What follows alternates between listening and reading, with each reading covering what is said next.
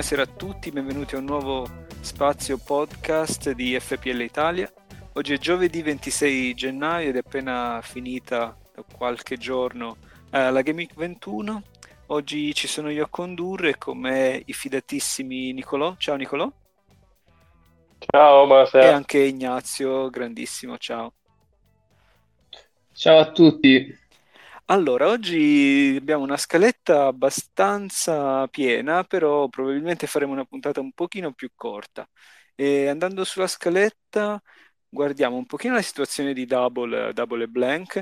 Non sono ancora completamente definite, però già abbiamo qualche informazione.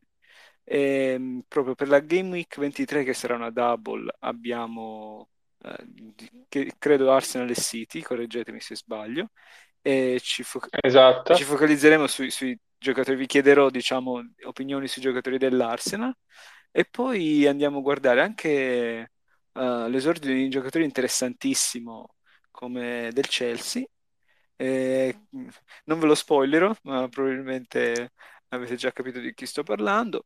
E infine un occhio all'Everton, che come abbiamo do, dopo, dopo i, le, le, pessime prestazioni ultimamente ha cambiato allenatore, Lampard non è più allenatore dell'Everton e eh, ci sono diversi nomi che girano, eh, magari guarderemo gli asset eh, più interessanti dipendendo dagli allenatori e infine un po' di novità sul progetto e eh, sul nostro eh, gioco parallelo diciamo di Fantasy Five.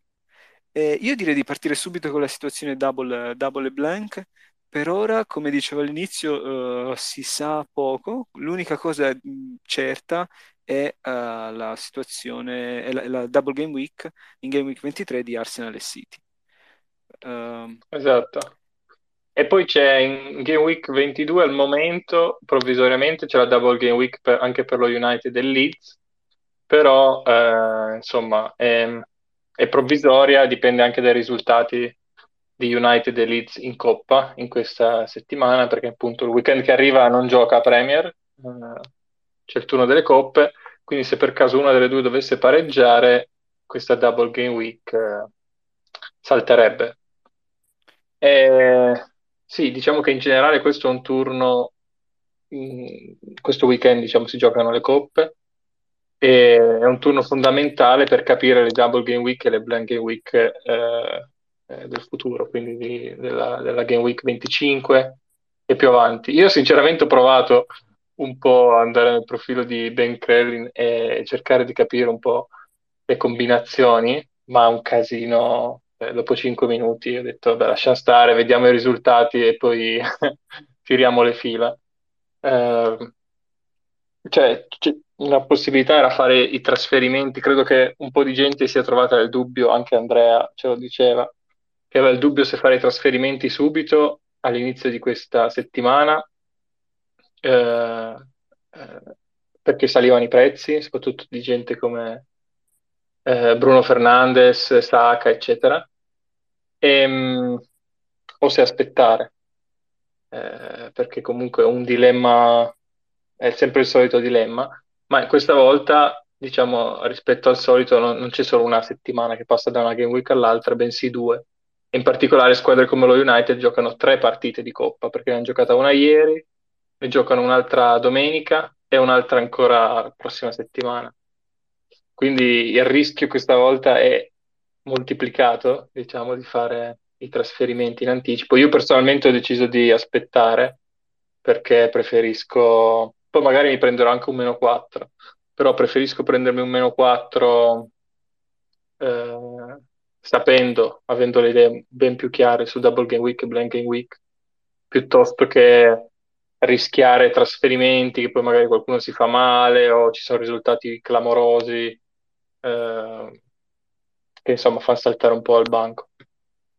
Sì, su questa cosa io ho notato oggi che c'è una specie di um, so, un disclaimer sul sito del Fantasy Premier League con più dettagli sulla provisional, Game Week 22 la chiamano provisional, quindi provvisoria, tra Man United, Man United e Leeds, che a memoria da quando gioco, otto stagioni più o meno, eh, non le hanno fatte spesso questi, questi diciamo, disclaimer. Quindi boh, forse si sono accorti che effettivamente eh, troppi giocatori stanno facendo tantissimi trasferimenti questa, per portare dentro Bruno sostanzialmente, Rashford e Shaw che sono, sto guardando adesso, sono i tre più trasferiti eh, in questa settimana con insomma, delle robe, 300.000 transfer a testa.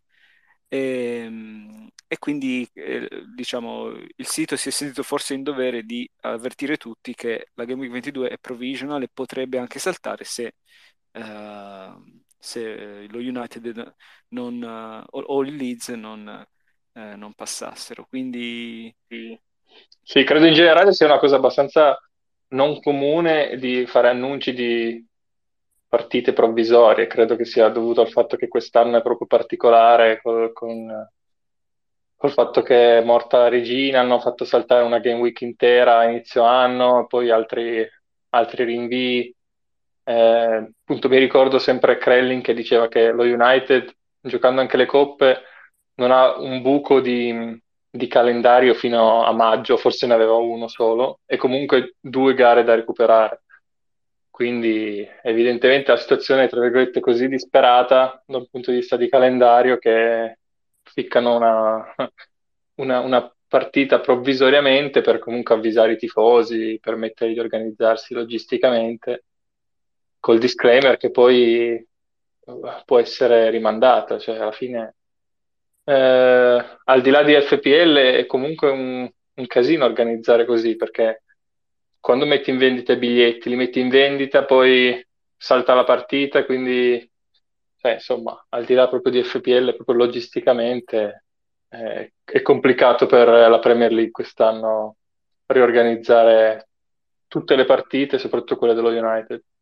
Sì, sì, poi anche per i tifosi è abbastanza un incubo. Quindi tu, Niccolò, aspetterai, diciamo, gli ultimi, tutte, di avere tutte le informazioni prima di portare dentro ovviamente Bruno Fernandes se non si rompe.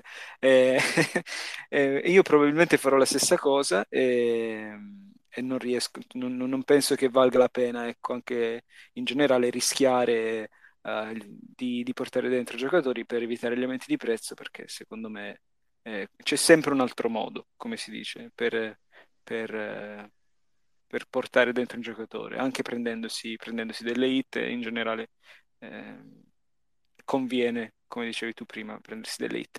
Delle game week invece, mh, che, di cui sappiamo certamente che saranno delle double, la game week 23 è una di queste, con uh, l'Arsenal e il uh, City uh, che giocheranno ehm, due volte. In particolare l'Arsenal dovrebbe giocare col City stesso e con fammi vedere, col Brentford. Um, e l'Arsenal è in testa alla classifica, un, diciamo, ha fatto un, un, filotto di risultati positivi ultimamente, ottima vittoria anche contro il Manchester United, sofferta ma comunque, ma comunque meritata. Quindi sembra proprio che eh, tutti debbano se non obbligatoriamente, ma caldamente consigliato, avere due, tre giocatori dell'Arsenal, quindi fare fare il triplo Arsenal. Eh, data l'abbondanza di giocatori, diciamo, asset che, che portano punti dell'Arsenal, eh, apriamo una discussione, ecco, volevo anche sentire il vostro, il vostro parere su quali sono eh, i tre da portare dentro al, al, momento, in questo momento, diciamo, considerando sia lo stato di forma che il calendario che i rendimenti fino adesso. Uh, non so se vuole Ignazio, vuoi parlare, partire prima te? Sì, perché no? Allora, è un, um, un argomento chiaramente di estrema importanza perché l'Arsenal sta viaggiando senza nessuna battuta d'arresto verso un probabile e, e poco pronosticabile prima di questa stagione titolo e quindi chiaramente i suoi asset sono sicuramente da attenzionare. E, ehm, avevamo detto di qualche podcast fa che sostanzialmente a parte Holland si poteva fare una squadra tipo con non solo giocatori dell'Arsenal più Trippier ed essere agevolmente in, in top 50k eh, o roba del genere e quindi ciò ci dà la misura sulla, sul rendimento dei giocatori Gunners anche in termini Fantasy Premier League. E, um, è un problema, come dire, che devo affrontare pure io perché ho due giocatori dell'Arsenal, ho White Martinelli. E, e chiaramente in questo momento tutti i riflettori sono puntati su Nketiah, su Saga e su Odegaard che nella, dalla ripartenza o comunque già dalla fine del, del periodo insomma premondiale hanno, hanno fatto meglio ecco ad esempio rispetto a Martinelli un insight interessante Mm, che mi viene dall'aver visto le partite, oltre ad aver um, anche come dire, approfondito le analisi tattiche che il nostro Andrea ci propone dopo ogni partita, è che um, sul lato di Martinelli eh, il fatto che Zinchenko rientrato, fatto molto bene, si accentri un po' con uh, seguendo questa l'innovazione del, del terzino invertito di Guardiola che il discepolo Arteta sembra appunto che riproporre con il suo Arsenal in quel modo Martinelli deve necessariamente, come dire, cercare sempre l'uno contro uno sulla fascia, impegnarsi, diciamo, per creare scompiglio e mettere il pallone al centro e quindi essere non solo un po' meno vicino alla, all'area in cui concludere, ma soprattutto più stanco e quindi meno lucido, il che spiegherebbe delle prestazioni in termini meramente realizzativi un po' meno brillanti. D'altro canto, però, comunque è un giocatore che è un giocatore comunque diretto che, che, sta, che è esploso in questa stagione, che sta facendo vedere insomma di essere sicuramente all'altezza dei suoi compagni di reparto. Tra questi, eh, per me, Saka ha qualcosa in più se non fosse per il fatto, semplicemente per il fatto ecco, di avere anche i rigori. Quindi, eh, però, però costa più degli altri e fare un trasferimento per chi ha Martinelli in Saga o in Odegaard, boh, mi sembra un trasferimento che potrebbe anche risultare superfluo, seppur in, comunque potrebbe essere dirimente, decisivo.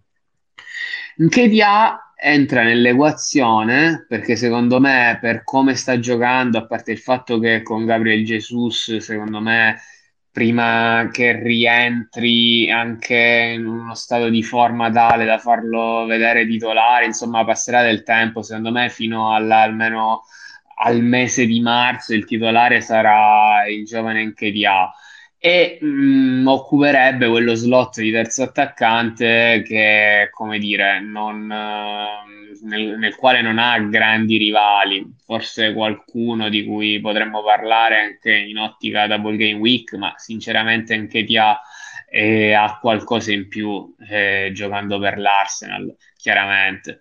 Quindi bisogna, bisogna fare le scelte. Altro, altra um, questione è il discorso difesa.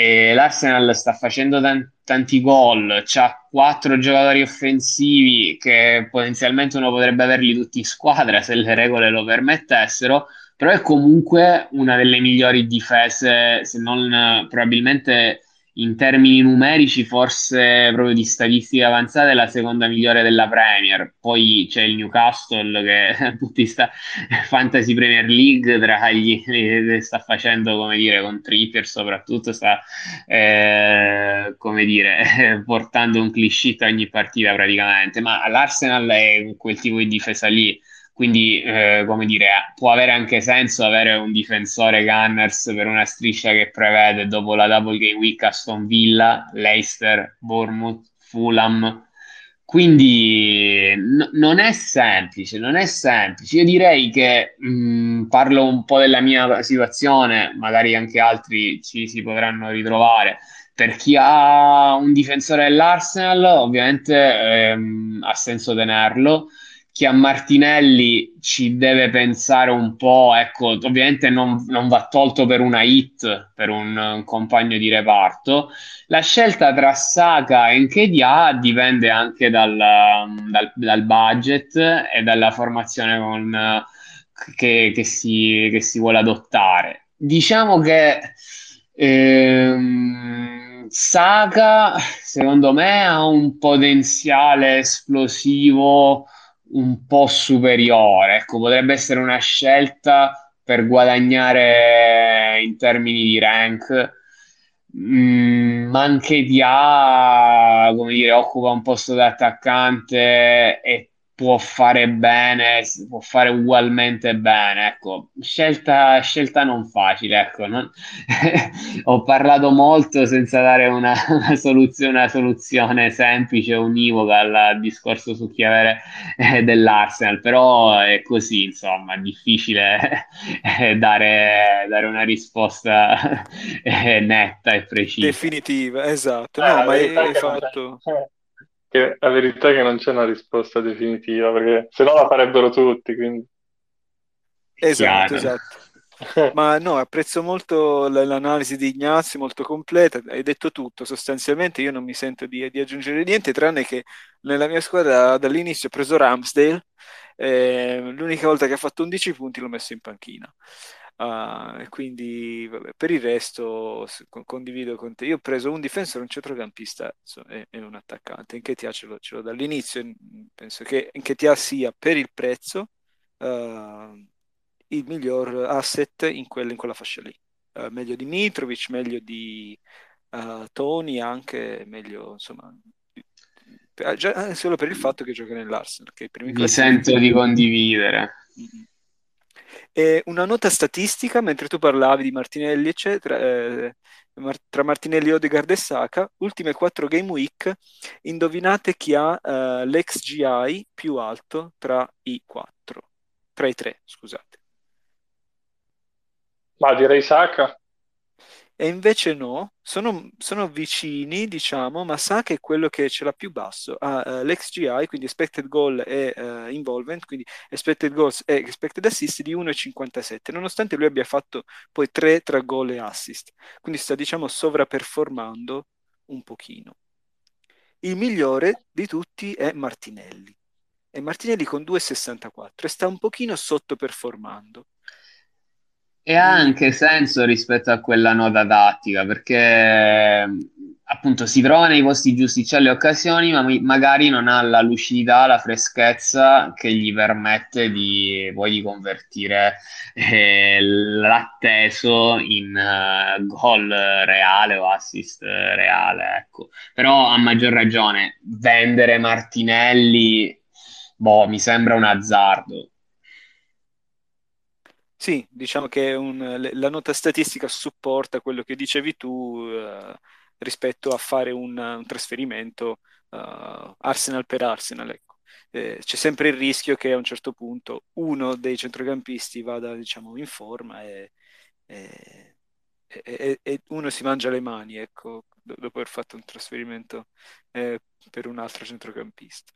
Parlando di centrocampisti, Ah, non so se Nicolo tu volevi aggiungere qualcosa all'analisi dell'Arsenal e dei tre No, asset. no, sono d'accordo con tutto quello che ha detto. Eh, domanda secca per eh. te, tu, eh.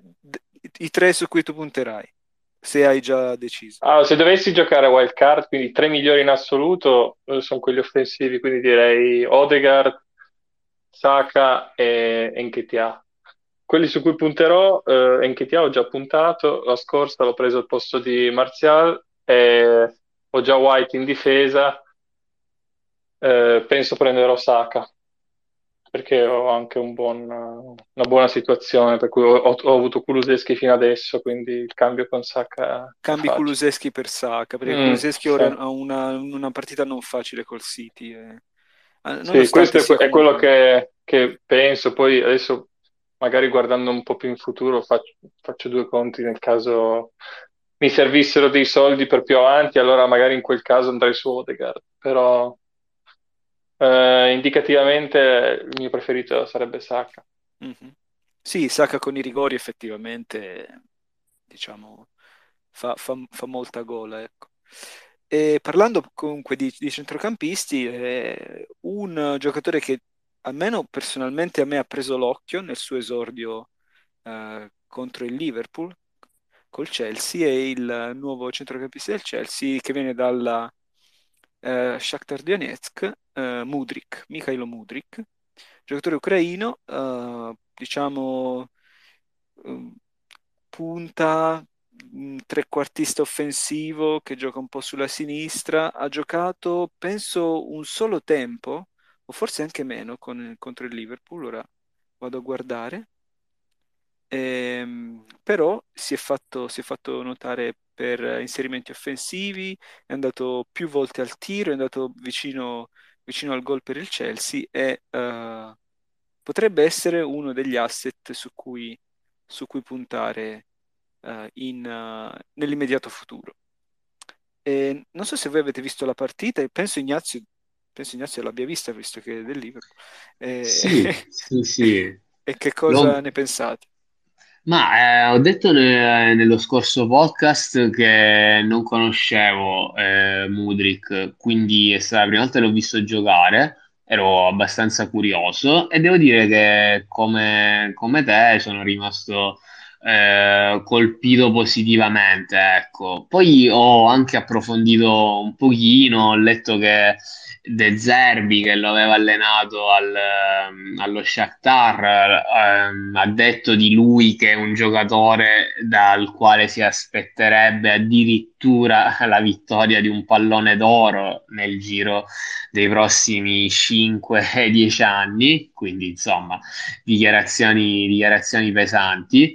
E poi, boh, mm, guardando un po' le statistiche, mm, una cosa che ci piace fare, anche se qui eh, dobbiamo prenderle con le molle, perché almeno mh, mm, queste statistiche che ho sotto mano io si basano sui minuti giocati quest'anno nel campionato, nel campionato ucraino quindi mh, sicuramente con un livello di competizione più basso, ma prendendo, come dire, i dati degli, dell'ultimo anno e comparandoli con mh, giocatori che rivestono lo stesso ruolo nei, nei principali campionati europei, in Champions League e in Europa League, Mudrik è nel 99 percentile, quindi in, in testa, per gol non sul rigore no- nel 99 percentile per gli assist, nel 99 percentile per dribbling completati e nel 96esimo e 94esimo per tocchi in area offensiva e passaggi progressivi. Chiaramente tutti gli indicatori che denotano un giocatore offensivo di alto livello. Chiaramente ciò viene dai gol eh, fatti con lo Shakhtar, questo vedo appunto eh, probabilmente eh, 7 gol, 6 assist in 12 partite con lo Shakhtar, quindi chiaramente dati da prendere con le, mo- con le pinze, però vista la buona impressione, visto ciò che ha detto De Zerbi, mi sentirei di dire che questo è un giocatore interessante. Potenzialmente un asset uh, FPL di, interesse quando il Chelsea inizierà ad avere un po' di stabilità perché sto vedendo che si sono lanciati in una, una folli spese invernali non so quanto, come dire, supportate da, da ragionamenti, da, da, pianificazione, ecco, considerare anche la nuova ownership. Vorrei, vorrei aspettare di vedere un Chelsea più centrato, più, più solido, ecco, prima di gettarmi su Mudrik, che comunque ha alto potenziale, assolutamente, assolutamente sì. Quindi monitorare eh, da vicino e eventualmente buttarsi, magari prima, del, magari prima degli altri. Un diciamo po'... ci fosse stata una double game week del Chelsea, molti di più ci avrebbero puntato o ci punterebbero subito, invece così c'è più, c'è più tempo per aspettare e osservare. Non è neanche letto... chiaro il suo minutaggio, eh. dico. Esatto, che... esatto. Quindi... Ho letto così un titolo, poi non ho approfondito, che dovrebbe aver fatto anche il record di velocità, nella, di velocità di punta, diciamo, contro il Liverpool già, quindi un'altra nota. Quindi è entrato, diciamo, già bello in forma nella Premier League. Io, per aggiungere ancora sulle statistiche che diceva Ignazio, Ignazio citava le statistiche nel campionato ucraino, ma ricordiamo che Mudrik ha giocato anche in Champions League quest'anno, segnando, credo, contro il Lipsia diverse volte, e le sue statistiche non sono malaccio in Champions League, dove diciamo il livello si alza un pochino, su sei eh, match giocati nel, nel gruppo, eh, ha fatto tre gol, quindi 0,5 per, per match, diciamo, anche se i numeri sono piccoli, comunque uh, sono rilevanti, due assist e ha avuto uh, l'81% di, passi, di, di, accuratezza dei passaggi, quindi tre gol e due assist in sei match, uh, quasi un ritorno offensivo per, gio- per, per partita, non male. male. Eh, ottimi, ottimi numeri per essere Champions League, ottimi. Direi proprio di sì. Purtroppo in, in FPL c'è una sovrabbondanza e sovraffollamento di giocatori, di giocatori diciamo, offensivi che sono categorizzati come, come centrocampisti. Eh, quella è un'altra diciamo, carta che gioca a sfavore di, dell'acquisto di Mudrik da parte dei fantallenatori perché ne abbiamo appena parlato dei tre dell'Arsenal, poi c'è Rashford che anche lui costa 7, eh, Salah De Bruyne, ok, sono, sono dei premium, eh, poi insomma Mudrik poi è difficile eh, metterlo eh, in una squadra insieme a tutti questi, a meno che non si giochi con un con una modulo a 5 eh, centrocampisti che potrebbe eh, diciamo facilitare ehm, l'ingresso, l'ingresso del, dell'ucraino in squadra. Ok, su Mudrik direi che abbiamo esaurito più o meno tutto, tutto quello che c'era da dire. E prima di avviarci alla conclusione, volevamo un po' parlare uh, di quello che sta succedendo in casa, uh, diciamo sull'altra sponda del Merseyside, come si dice, uh, in casa Everton. Ehm, L'Everton cambia allenatore, non è ancora deciso chi prenderà il posto ehm, tra eh, Bielsa, si parla di Bielsa, si parla di Dyche e ultimamente, proprio una notizia di, di poche ore fa, eh, si sta facendo il nome anche di eh, Davide Ancelotti, che al momento è il secondo di Carlo Ancelotti al eh, Real Madrid, ma eh, potrebbe liberarsi per una panchina comunque prestigiosa eh, in Premier League, che è stata appunto occupata da Carlo Ancelotti fino alla stagione scorsa, due stagioni fa.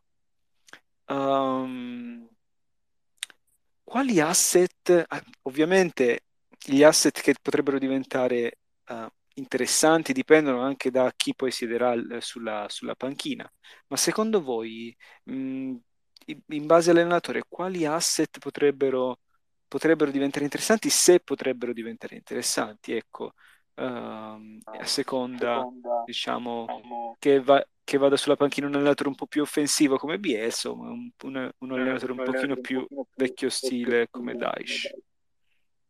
Sì, uh, beh, innanzitutto il calendario le prossime due è, è, molto negativo, quindi in ogni caso nel breve è difficile puntarci.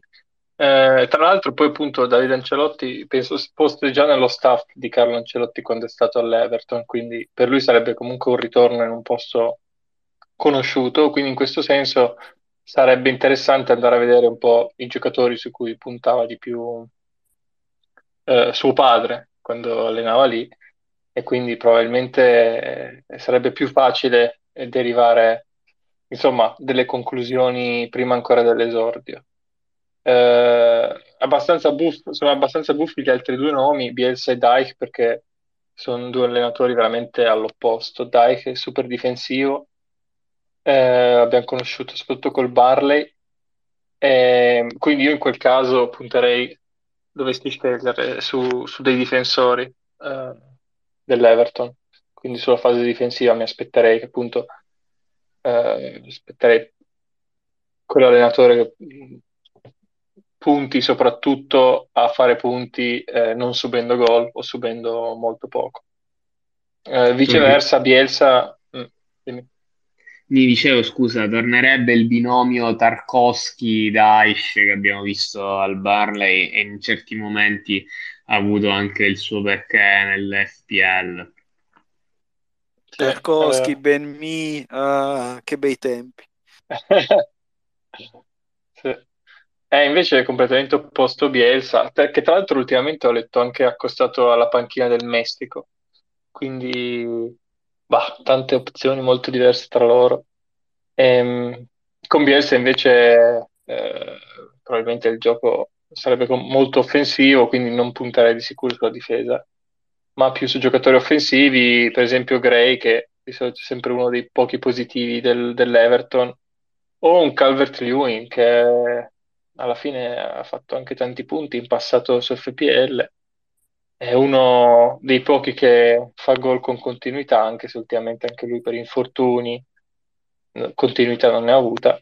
Però dovessi scegliere un nome probabilmente sarebbe lui. Eh, vediamo, eh, di sicuro ora l'Everton è penultimo a pari punti con Southampton ultimo, quindi serve che in qualche modo facciano punti e in generale lì la lotta in fondo ne parliamo effettivamente di solito poco perché ci concentriamo di più sulle squadre in cima alla classifica che sono quelle poi di cui si prendono gli asset eh, su FPL però la lotta in fondo è molto interessante cioè, ci sono sei squadre, anzi sette, in tre punti. Eh, poi vabbè, c'è Leeds che ha una partita in meno, quindi potenzialmente si potrebbe tirare leggermente fuori da questa lotta. Però poi con nomi di squadre appunto di solito non abituate a lottare per la salvezza, come West Ham, l'Everton stesso di solito si salva abbastanza comodamente. Il Leicester che ultimamente non, avevamo, ci eravamo abituati a vederlo in ben altre parti della classifica. Quindi sono tante squadre che sono molto in fondo e devono fare punti, quindi immagino da qua a fine anno si scanneranno, diciamo. Mi trovo d'accordo con, con Nicolò ehm, nell'attesa di vedere qualche segnale da Calvert-Lewin che secondo me non è più tornato quello che abbiamo visto due o forse addirittura tre stagioni, tre stagioni fa. Credo che Gray sia l'asset eh, un po' più interessante, o comunque anche vedendo qualche partita dell'Everton, come detto da Nico, quello che in generale ha fatto un po' meglio, però anche in questo caso direi che eh, sarebbe d'obbligo aspettare. Io ho Patterson in squadra perché l'ho preferito a Bueno alla ripartenza per via di un calendario un po' più favorevole. In realtà poi si è fatto subito male, tra l'altro Bueno ha pure fatto un clean sheet eh, da subentrato per molti, quindi insomma mi ritrovo questo 4.0 in squadra che chiaramente non può essere oggetto di trasferimento quando ci sono delle double eh, su cose in arrivo. Quindi questo insomma è ciò che, ciò che penso sull'Everton, insomma sono sulla stessa linea di Nico come detto. Grazie ragazzi, grazie per, uh, per gli spunti e anche per diciamo questa mh, considerazioni sul, su, sull'Everton che comunque quando c'è un cambio di allenatore è facile sentirsi diciamo attratti no? Del, dagli asset della squadra che cambia allenatore però in questo caso effettivamente dato il calendario date le, uh, le incertezze comunque eh, il resto eh, quello che è successo all'Everton nella prima parte della stagione non, eh, non, non, ci, non ci, sembra ecco, la, la, scelta giusta andare subito a puntare su, uh, su alcuni dei loro asset. Quindi eh, calma e vediamo cosa succede. io andrei a chiudere questa puntata un po' più, un po' più breve del solito, ehm, con il nostro, diciamo, se- secondo gioco eh, che facciamo di solito, ma prima, il Fantasy 5, ma prima volevo fare un annuncio. Noi presto ehm, lanceremo un eh, referral program per questa, eh, per eh, il un referral program per il nostro canale Telegram e in generale per i nostri social. Eh, l'annuncio uscirà molto presto ufficialmente, quindi lo, lo pubblicheremo sui, uh, su tutti i nostri canali, eh, però ci, vi darà la possibilità sostanzialmente di portare dentro un, uh, un amico, quindi un nuovo iscritto sostanzialmente al nostro, ai nostri social oppure al nostro, al nostro canale Telegram e um, in cambio vi offriremo una an- analisi personalizzata della vostra squadra eh, dal nostro team di analisti, Andrea, Ignazio, Nicolò, eh, che sono sempre, sempre molto attenti a quello che succede in FPL e che, vi ricordo, eh, producono articoli a getto continuo che potete guardare e visionare sul nostro sito fplitalia.com. Quindi restate in ascolto per questo referral program che partirà tra brevissimo. E, ehm, io vedo che si è collegato nel frattempo anche Antonello che mi ha chiesto la parola e quindi noi siamo sempre contenti di sentire quello che ci No, ma mo, mo Se... stavo, stavo battendo le mani perché, cioè, non so se sapete, no, che su queste piattaforme tipo Clubhouse così l'applauso era questo, no? Allora, Grande, allora, sì. allora- allora stavo applaudendo perché l'iniziativa la trovo veramente ottima e vi faccio i complimenti. Però già che ci sto, una domanda la faccio. E il primo anno di gioco che ho fatto di questo gioco, eh, questa è la mia quarta o quinta stagione, cre- però la- il primo anno ho giocato senza conoscere le regole, infatti ho fatto tipo un milione e mezzo su 7 milioni, 6 milioni e mezzo, quindi manco malissimo, però non sapevo tipo le skill, no? le, le chips, come giocarle, non sapevo tante cose. E... Però mi ricordo, mi ricordo che giocai Benched Boost al, al primo Game Week, no? Perché mi sembrava una cosa furba da fare e, e ho, scoperto l'anno scorso che molti lo fanno come cosa. Comunque, vabbè, prescindere da sta cosa. E perché ho detto questa cosa? Perché il primo anno mi ricordo che giocai male. Allora, dal, dal, diciamo, la fine del primo anno, tipo aprile, iniziai a guardare un po', no? Ehm, cioè, nel senso, col confronto si cresce, no? Io provengo da una realtà che è quella del gambling, quindi quando perdi tanti soldi, poi capisci, dici, ma perché perdo soldi? E cerchi forum, articoli, libri e migliori. E la stessa cosa ho fatto col fantasy game, però perché ho fatto questa cosa? Perché a fine del primo anno che ho giocato malissimo, era tipo aprile, maggio, e vidi che tipo la gente era solita fare una cosa, che era quella di tipo c'è la double game week adesso del- dello United, cambiano De Bruyne in Bruno Fernandes. Poi la settimana dopo il Tottenham gioca in casa col Nottingham Forest e quello diventa Kane. Poi la settimana dopo ancora c'è la double game week de- del, del City e quel Bruno ridiventa Kevin De Bruyne, cose così, no? Allora la domanda che faccio è, il gioco si è evoluto rispetto a 4-5 anni fa? C'ha senso fare sta cosa? Cioè che, che in genere si fa alle prime game week, no? Tipo metti, metti Haaland contro il Bournemouth, in game week 2 togli Haaland e metti Kane perché c'è il Fulham in casa, queste cose così. O sprechi i trasferimenti fondamentalmente a fare una cosa del genere non accresci mai la tua squadra. Perché poi non anticipi mai il mercato, capito? Sì, sì. No, bella domanda. Ora, adesso Ignazio non so se può, eh, può commentare su questo. Se vuoi, eh, un mio commento veloce. Se non sbaglio, Late Riser era uno di quelli che faceva questi tipi di trasferimenti, ma lui lo spiegava così. Io faccio trasferimenti trasversali da un premio a un altro nel momento in cui quel premium che porto dentro lo capitano.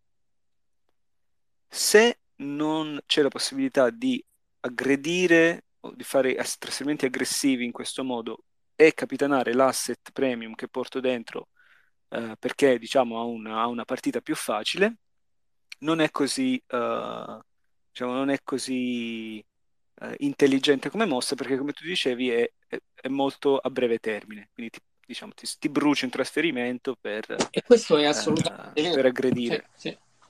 Che è il discorso e... del capitanare no? che facevamo anche qualche week fa. Esatto. Però per questo oggi ve l'ho, ve l'ho ripiantato un po' più brusco e difficile con le double game week, no?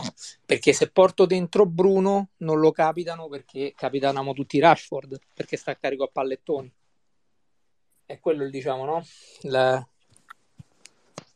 Infatti, infatti, e, uh, infatti allora, in, nel caso del, dello United, se tu fai questo specifico trasferimento qui, che, che di B Bruno, e poi e, e ti bruci questo trasferimento per fare, per fare il trasferimento inverso, ecco, probabilmente se non fai Capitano Bruno non ti conviene. Nel caso di generico di aggredire le Game Week uh, che stanno appena, cioè le, le Game Week a breve termine, senza capitanare l'asset, il problema è che in questa stagione secondo me non conviene perché abbiamo il perma capitan, che è Holland in generale sì, nelle scorse stagioni altro, mm. non ce essendoci. Essendoci anche la double dell'Arsenal, eh, cioè, o uno ha già tre asset dell'Arsenal e quindi appunto non, non serve concentrarsi lì e quindi da quel punto di vista si può puntare al massimo avere, puntare ad avere sia tre asset United la prossima game week che poi tre City e tre Arsenal quella dopo però altrimenti eh, se uno punta ad avere sia tre asset dell'Arsenal e al momento non ce li ha, questa mossa certo. causa un malus. No, ma infatti non so eh... che, che pensa o sciacallo di Ignazio, però il punto è che perché ho detto questa cosa? Perché fondamentalmente è, è ottima la tua osservazione, Nick, perché infatti ce l'ho io tre per dell'Arsenal. Però perché ho detto questa cosa? Perché comunque lo United gioca contro Crystal Palace e Leeds e quindi si potrebbe fare una cosa, ovvero lasciare KDB che alla week dopo tanto lo devi rimettere in squadra perché il City c'ha la double, ok? E prendere un secondo difensore del Manchester United. Quindi fare Rashford Show, anche se Show è malato, e prendere un altro difensore dello United, visto che non gioca contro, cioè nel senso se giocasse contro Tottenham e Newcastle, allora Bruno ci avrebbe più senso per un certo qual punto di vista ma giocando, ma giocando contro Crystal Palace e Leeds, allora, e peraltro in casa, allora mi fa pensare che potrebbe a partire col Crystal Palace, peraltro sarò all'Old Trafford, quindi magari mi mando qualche foto. Eh, devi, eh, devi super, bisogna sì. mandare le foto. La vado a vedere.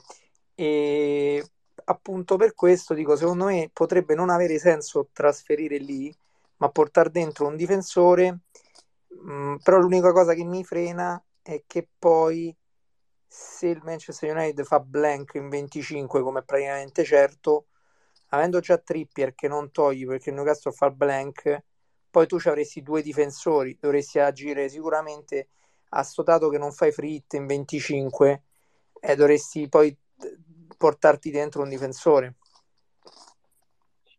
sì, infatti è molto, molto complesso, eh. è vero, perché c'è anche la blank. Beh, comunque, come Double Game Week è veramente eh, ottima, sì. perché due partite in casa così. Io sono partito pensando di, fa- di prendermi un meno 4 Ma probabilmente giornata. lo prendo, eh.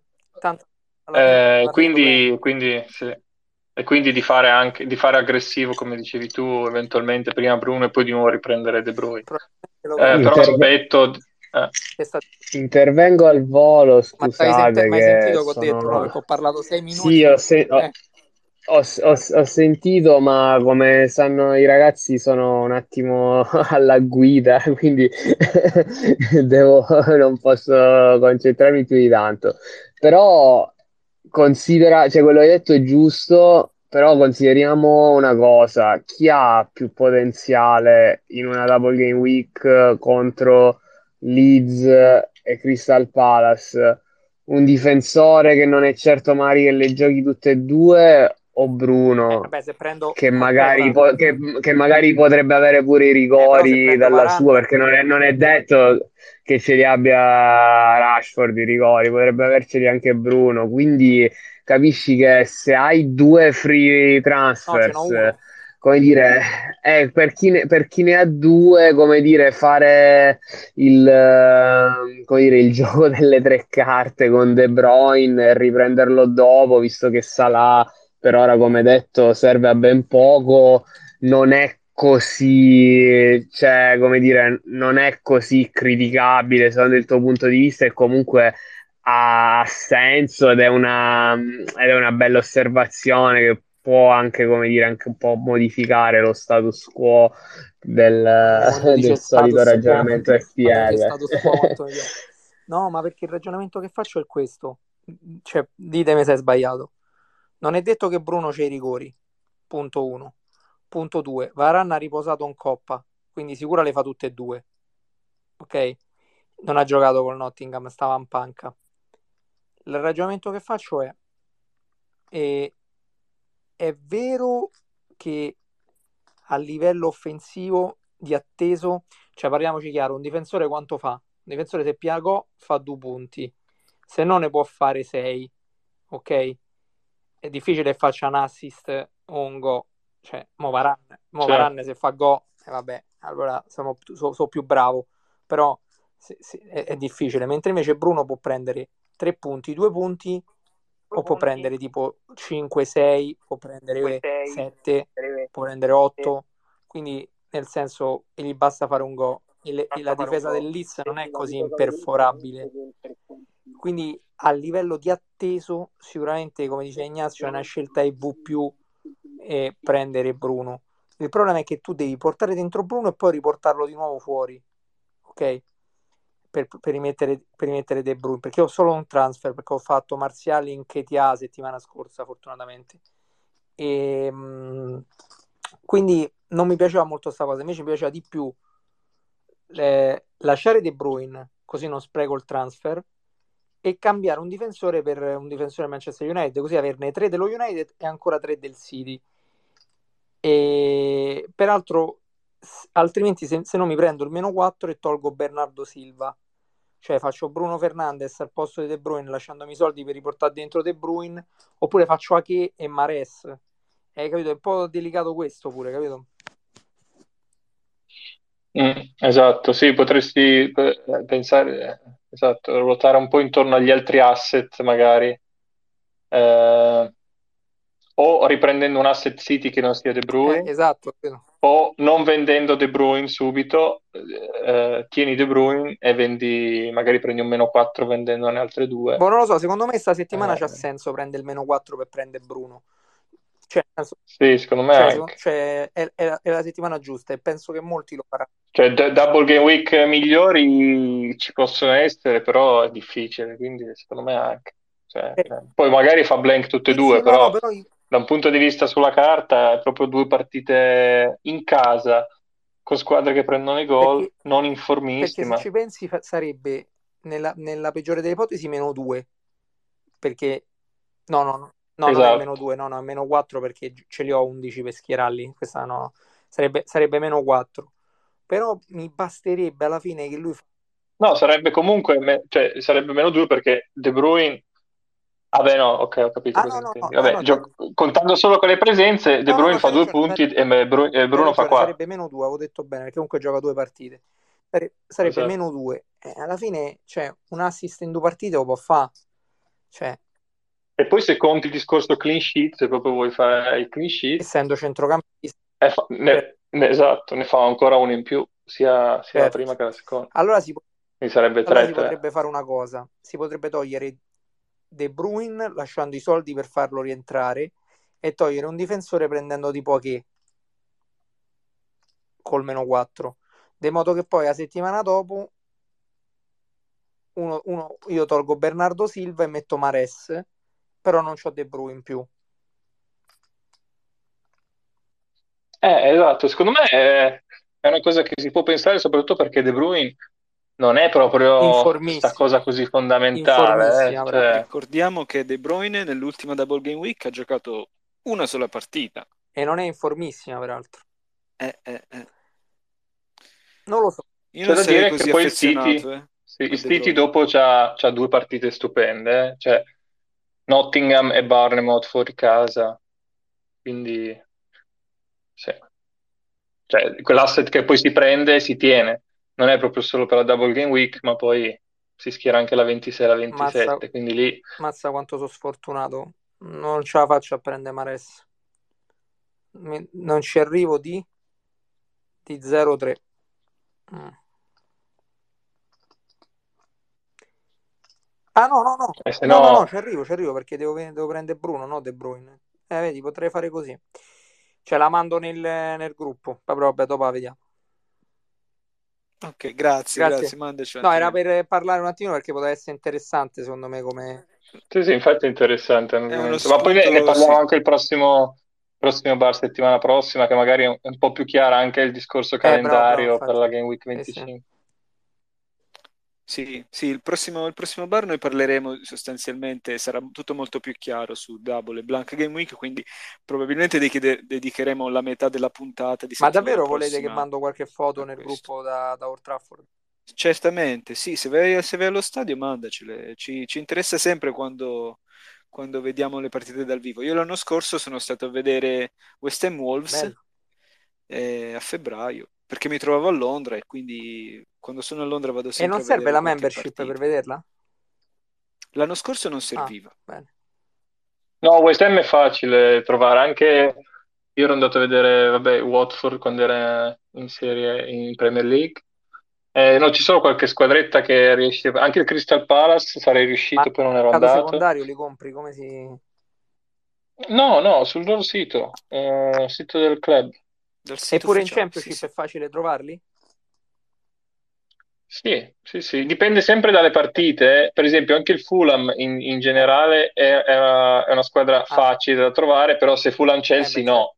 Cioè, qu- quando sono con le big, eh, no. Almeno questo, e se- ti dico sempre quando io ho No, cercato no, c- due anni fa che certo, ero certo. andato, anzi prima Covid, tre anni fa. Eh, o magari è cambiato, però sì, altre squadre tipo Arsenal è impossibile senza membership. Mhm. Quindi tu ne vedi, ne vai a vedere, vai a vedere eh, lo Sì, United? sì, abbiamo, abbiamo- Un- un- abbiamo preso i biglietti. Ok. eh, a, pro- a proposito, so che eravate interessati anche volendo a fare un incontro, mo gliene parlo, anche perché conosco i membri dello staff di Red Army Italia, no? Che è, la, che è il gruppo ufficiale del, diciamo, del fans club italiano del, del Manchester United, quindi eh, Sì. mo gliene parlo a Chris, eccetera, agli altri e vediamo un attimo di fare un incontro, magari può essere interessante, una, una diretta, un podcast con qualcosa. Esatto, se li invitiamo al bar sì. una volta ci parlano del loro progetto sì. e noi siamo sempre contenti di, di parlare con le Sì, facciamo un mini raduno perché l'ho organizzato, diciamo io, perché il 4 di febbraio fanno il compleanno proprio quelli di Red Army, quindi... E poi la partita era perfetta perché c'erano sette giorni tra una partita e l'altra. E abbiamo preso i biglietti a ottobre, insomma, perché per lo United è sempre complicato. Eh sì, devi prenderli mesi, mesi, mesi prima, anche per, per squadre non di primissima fascia. Va bene, va bene. Grazie mille Antonello ancora della, de- della domanda e mandaci le foto quando, quando andrai a vedere la partita. Io direi a questo punto eh, velocemente di scorrere Fantasy 5. Nico, che ne dici? Guardiamo velocemente, tu mi dici un nome su cui punteresti per, eh, per le prossime partite. Ah, Um, già le prossime tu dici, ok. Eh, sì, dai, ma sì. Vai, Ci sono già, vai. quindi, quindi allora, eh, c'è United Crystal Palace, su chi punteresti? United Crystal Palace, eh, eh, vai, dico Weghorst, la butto, cambia un po'. Weghorst, ok, ok, bello. Weghorst che ha eh, target 6 6.5 punti, quindi se, se va a fare un gol e un assist, Eh sì, difficile, difficile, punto un difficile per po' sì, sì, sì. Però non si sa contro, mai. contro pronostico. Vai. Un po', un po' un bonus magari. Va bene, Brighton Bournemouth. Punterai su Brighton, immagino. A meno che il Bournemouth non prenda Zaniolo, oggi ho sentito delle robe assurde, però lasciamo stare. No, sì, avevo sentito anch'io di del Bournemouth.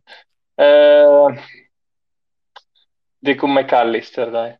McAllister, che è rigorista, è ancora rigorista, Mm, giusto? sì. Target lui 8 e mezzo, sono stati cattivi con McAllister. Lui Sì, infatti fare, difficile, però è uno che, che ha un po' quegli exploit alla World Pros, sai, che È magari non vero, fa niente per un bel po', poi tira fuori la partita con la doppietta. o fa gol e assist. Bah, vediamo.